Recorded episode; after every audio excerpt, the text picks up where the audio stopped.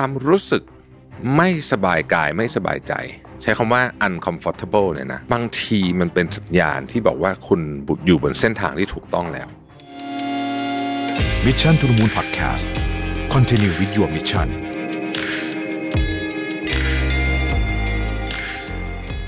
สวัสดีครับ ยินดีต้อนรับเข้าสู่ Mission to the Moon Podcast นะครับ คุณอยู่กับโรวิธานอุตสาหะครับ วันนี้เนี่ยผมเอา เอ่อ บทความมาจาก 101 Essay that will change your life นะฮะ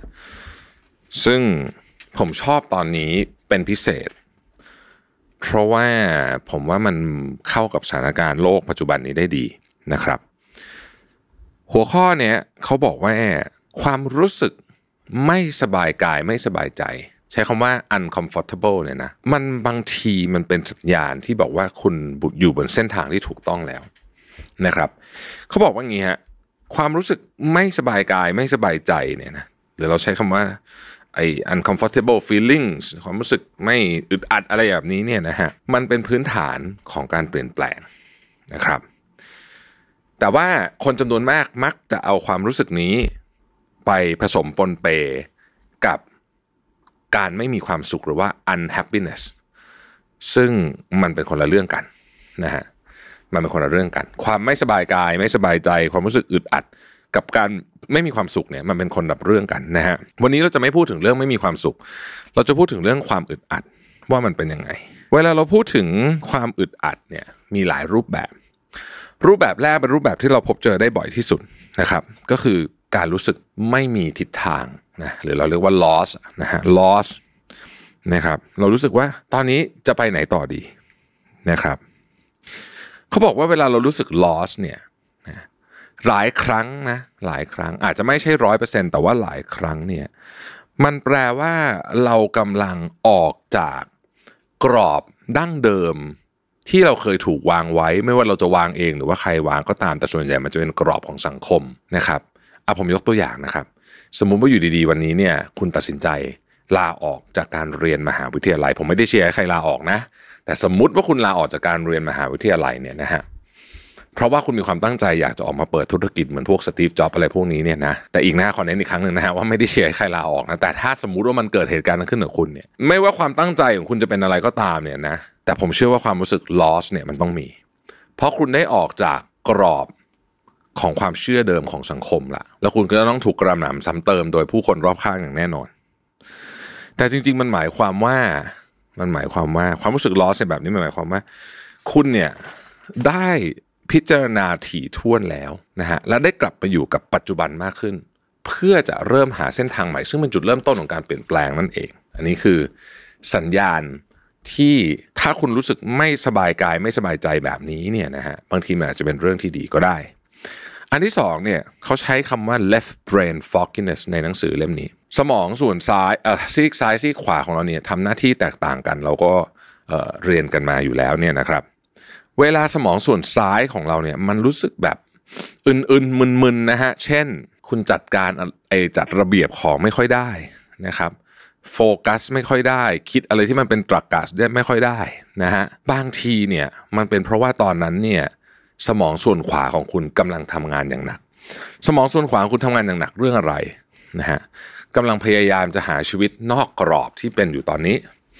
นะครับ มันต้องใช้พลังของความคิดสร้างสรรค์สูงมากนะเพราะว่าเราจะต้องออกจากกรอบเดิมเนี่ยนะฮะมันก็เลยรู้สึกไม่สบายกายไม่สบายใจรู้สึกอึดอัด เพราะว่าสมองส่วนซ้ายซึ่งเป็นสมองส่วนที่มีตรรกะและเหตุผลเนี่ยมันทำงานไม่ดี คุณก็จะรู้สึกแบบเฮ้ยฉันเป็นอะไรทำไมฉันโฟกัสไม่ได้เฮ้ยฉันเป็นอะไรทำไมฉันจัดระเบียบชีวิตไม่ได้นะครับเพราะฉะนั้นต้องสังเกตดูดีๆ อันที่สามเนี่ยนะฮะบางครั้งคุณจะมีความโกรธ หรือความกังวลใจที่มาแบบแรนดอมเลยแปลว่าไม่มีสาเหตุ คือถ้าเกิดว่ามันมีความโกรธมันมีต้นเหตุอันนี้อันนี้ไม่เป็นไร เพราะว่าคือเราก็รู้อยู่แล้วว่า เออสมมติใครมาทำของของรักของสะสมเราหล่นจากชั้นแล้วแตกเนี่ยก็โกรธอันนี้เข้าใจได้ แต่บางอย่างเนี่ย มันแรนดอม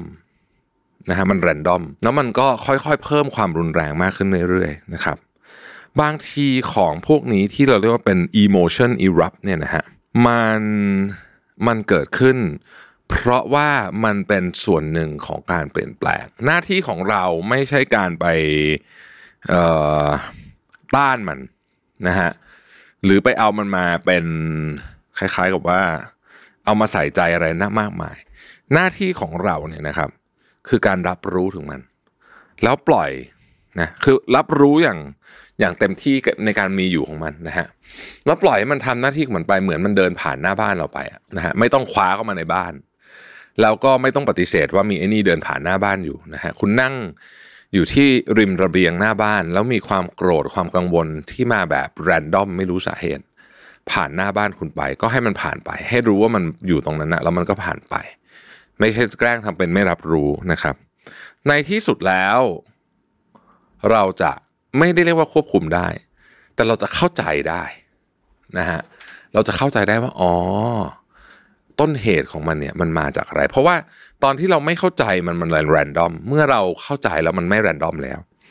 นะครับ ข้อต่อไปฮะอยู่ดีๆ คุณก็เกิดการนอนแบบผิดปกติขึ้นมา ไม่ว่าจะนอนมากเกินไปหรือว่านอนน้อยเกินไป ตื่นมากลางดึกเพราะคิดอะไรออกขึ้นมานะครับ บางครั้งเนี่ยคุณรู้สึกว่าคุณมีพลังงานเยอะมากๆเลยนะฮะบางครั้งคุณรู้สึกไม่มีพลังงานเลย ถ้าไม่ได้เป็นอาการของไบโพล่านะอันนี้ต้องบอกก่อนนะฮะแปลว่าคุณกำลังจะค้นพบอะไรบางอย่าง คือร่างกายมันกำลังแบบสมองกับร่างกายมันกำลังพยายามที่จะพาเราไปสู่จุดไหนสักแห่งหนึ่ง ซึ่ง แพทเทิร์นของการนอนแบบเดิมเนี่ยมันไปไม่ได้ ข้อต่อไปนะครับ คุณมีความรู้สึกอย่างแรงกล้าในการที่อยากอยู่คนเดียวนะฮะคือไม่ว่าคุณจะเป็น introvert หรือ extrovert ก็ตามเนี่ยนะครับ อยู่ดีๆ คุณก็รู้สึกว่าเฮ้ยไม่ได้แล้ววะตอนนี้ต้องอยู่คนเดียวนะครับ ความรู้สึกอย่างแรงกล้าในการอยากอยู่คนเดียวหนังสือเล่มนี้เขาใช้คำว่าคุณกำลัง recalibrating คุณเคย calibrate พวกเครื่องวัดไหมฮะ สมัยผมเรียนหนังสือผมต้องทำบ่อย ๆ ในในห้องปฏิบัติการนะฮะมันจะมีอุปกรณ์เต็มไปหมดเลยใช่ไหมฮะมันจะต้องถูก calibrate คือมันจะต้องถูกตั้งให้มันกลับมาเป็นค่ามาตรฐานที่ถูกต้อง เอาถ้าแบบคนทั่วๆไปเข้าใจเลยสมัยก่อนเนี่ยมันจะมีเบอร์หนึ่งถ้าจำไม่ผิดคือหนึ่งแปดหนึ่ง นะฮะโทรไปเนี่ยมันจะแบบขนาดนี้เป็นเวลาหกนาฬิกาศูนย์วินาทีหนึ่งเอ่ออะไรหกนาฬิกาสิบวินาทีศูนย์หนึ่งวินาทีตูดอะไรแบบนี้นะเป็นเสียงผู้หญิงผมจำได้นะฮะซึ่งเป็นของกองทัพเรือมั้งนะฮะไอเนี่ยคือนาฬิกาที่ตรงที่สุด แล้วเวลาเราตั้งนาฬิกาเราก็จะโทรไปเนี่ยเบอร์เนี้ยนะครับเพื่อที่จะตั้งนาฬิกา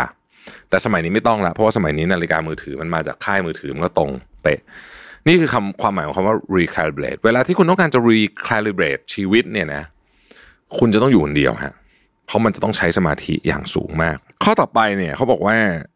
ถ้าช่วงไหนคุณมีความฝันที่มันแบบ ชัดเจนแจ่มแจ้งคือปกติคนเรามันฝันตลอดอยู่แล้ว แต่มันจะบางมีบางช่วงที่ความฝันมันชัดเจนมันคมมากมันตื่นมันมันก็ยังจำได้อยู่เนี่ยนะครับ มันอาจจะมีความหมายนะครับ ว่า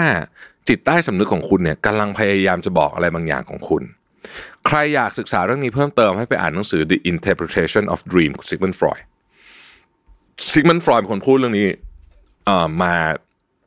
น่าจะเรียกว่าเป็นคนแรกหรือหรืออย่างน้อยที่ก็เป็นคนแรกที่ดังนะครับ ก็คือการทำงานของ subconscious mind จิตใต้สำนึกนั่นเองนะฮะและจิตใต้สำนึกเนี่ยเกี่ยวข้องโดยตรงกับความฝันเลยนะครับ อีกอันหนึ่งเนี่ยคุณรู้สึกอึดอัดกับกลุ่มคนที่คุณอยู่ และคุณต้องการที่จะลดจำนวนคนที่อยู่ในชีวิตคุณ โดยเฉพาะไอ้คนที่ toxic ที่คุณเคยทนได้ ตอนนี้คุณไม่อยากทนแล้ว อันนี้ก็เป็นอีกสัญญาณหนึ่ง แต่ว่าความรู้สึกนี้มันจะทำให้คุณอึดอัด ข้อต่อไปนี้น่าสนใจเขาบอกว่าคุณรู้สึกว่าความฝันของคุณเนี่ยกำลังจะพังทลายลงนะฮะคุณอึดอัดมากจนความฝันคุณจะพังทลายลง มันอาจจะเป็นเพราะว่าไอ้นั่นน่ะมันไม่ใช่ความฝันของคุณตั้งแต่แรกอยู่แล้ว หรือว่าตอนนี้มันถึงเวลาแล้วที่คุณกำลังบอกตัวเองว่าเฮ้ยมันจะเป็นต้องเปลี่ยนความฝันนะไอ้อันนั้นมันอาจจะเป็นไปไม่ได้ ข้อต่อไปคือคุณไม่ค่อยแน่ใจเหมือนกันว่าตอนนี้คือคุณเป็นใครนะฮะ ซึ่งนั่นก็หมายความว่ามันเป็นเวลาที่คุณจำเป็นจะต้องค้นหาตัวเองใหม่และเวลาแบบนี้โคตรอึดอัด ข้อต่อไปคือ คุณเริ่มรู้สึกว่าไอ้เส้นทางที่คุณกำลังจะต้องไปเนี่ย มันอีกไกลเลย คุณเริ่มรู้สึกอึดอัด ซึ่งก็แน่นอนครับนั่นหมายความว่าเฮ้ยคุณเห็นแล้วว่าไอ้ที่อยู่ตรงนี้มันอยู่ไม่ได้ มันต้องไปไกลนะครับ ความรู้สึกนี้ทำให้คุณรู้สึกอึดอัดนั่นเองนะครับ อีกอันหนึ่งคุณมีความรู้สึกมากๆเลยที่ต้องการที่จะ พูดเพื่อตัวเอง หลายครั้งเนี่ยเราไม่กล้าพูดเพื่อตัวเองเพราะเราเกรงใจ เราเกรงใจพ่อแม่เกรงใจญาติ เกรงใจหัวหน้า เกรงใจลูกน้อง เราก็เลยเลือกที่จะเก็บไว้ แต่เมื่อไหร่ที่คุณอึดอัดจนระดับถึงขนาดที่ว่าคุณต้องการจะพูดเพื่อตัวเองเนี่ยถือเป็นการสัญญาณที่ดีนะ ไม่ใช่สัญญาณที่ไม่ดี หรือว่าคุณอึดอัดนะครับ ที่ต้องไปรู้เรื่องที่คุณไม่อยากรู้ หรือรู้ว่าสิ่งที่มันเคยเป็น สิ่งที่คุณไม่ค่อยได้นึกถึงเท่าไหร่เนี่ย มันจำเป็นจะต้องนึกถึงและความแน่นอนของมันเริ่มหายไปแล้วยกตัวอย่างนะครับ ถ้าเกิดคุณรู้สึกลึกๆว่าความสัมพันธ์กับของคู่คุณเนี่ย มันมีแนวโน้มว่ามันอาจจะจบลงเนี่ย ความรู้สึกอึดอัดอันนี้จะมหาศาลเลย แต่ไม่ได้หมายความว่าเป็นเรื่องที่ไม่ดีนะนะฮะคนบางคนก็ไม่ได้จำเป็นจะต้องอยู่ด้วยกันไปตลอดชีวิต และความอึดอัดอันสุดท้ายอาจจะเป็นอันที่ใหญ่ที่สุดเลยก็ได้นะฮะ คุณจะรู้สึกอึดอัด ไม่สบายกายไม่สบายใจเครียด วันที่คุณ realize หมายถึงว่าวันที่คุณเนี่ย รู้แล้วว่าความสุขทั้งหมดของคุณเนี่ย คุณเป็นคนเดียวเท่านั้นที่ต้องรับผิดชอบเรื่องนี้ ไม่มีใครมารับผิดชอบความสุขของคุณได้ สมัยก่อนเราอาจจะรู้สึกว่า ถ้าคนนั้นทำแบบนี้ให้ฉัน ฉันจะมีความสุข ถ้าคนนี้เป็นแบบนั้นฉันจะมีความสุข แต่ในที่สุดแล้วเนี่ย คุณจะค้นพบว่า เฮ้ย มันไม่มีใครเลยฮะที่มีหน้าที่นั้นนะครับ และเราก็ไม่ควรจะไปหวังพึ่งหน้าที่นี้กับใครด้วย ดังนั้นเมื่อคุณรู้ตอนแรกๆก็ต้องอึดอัดแหละนะฮะเพราะเราอาจจะเคยรู้สึกว่า เอ้ย แบ่งปันความรับผิดชอบเรื่องนี้ไปให้คนอื่นได้บ้าง แต่เมื่อเราแบ่งปันไม่ได้แล้ว เราก็จะอึดอัด แต่มันก็เป็นเส้นทางที่ถูกต้องและจะทำให้เราเติบโตขอบคุณที่ติดตาม Mission to the Moon นะครับพบกันใหม่พรุ่งนี้สวัสดีครับ Mission to the Moon Podcast Continue with your mission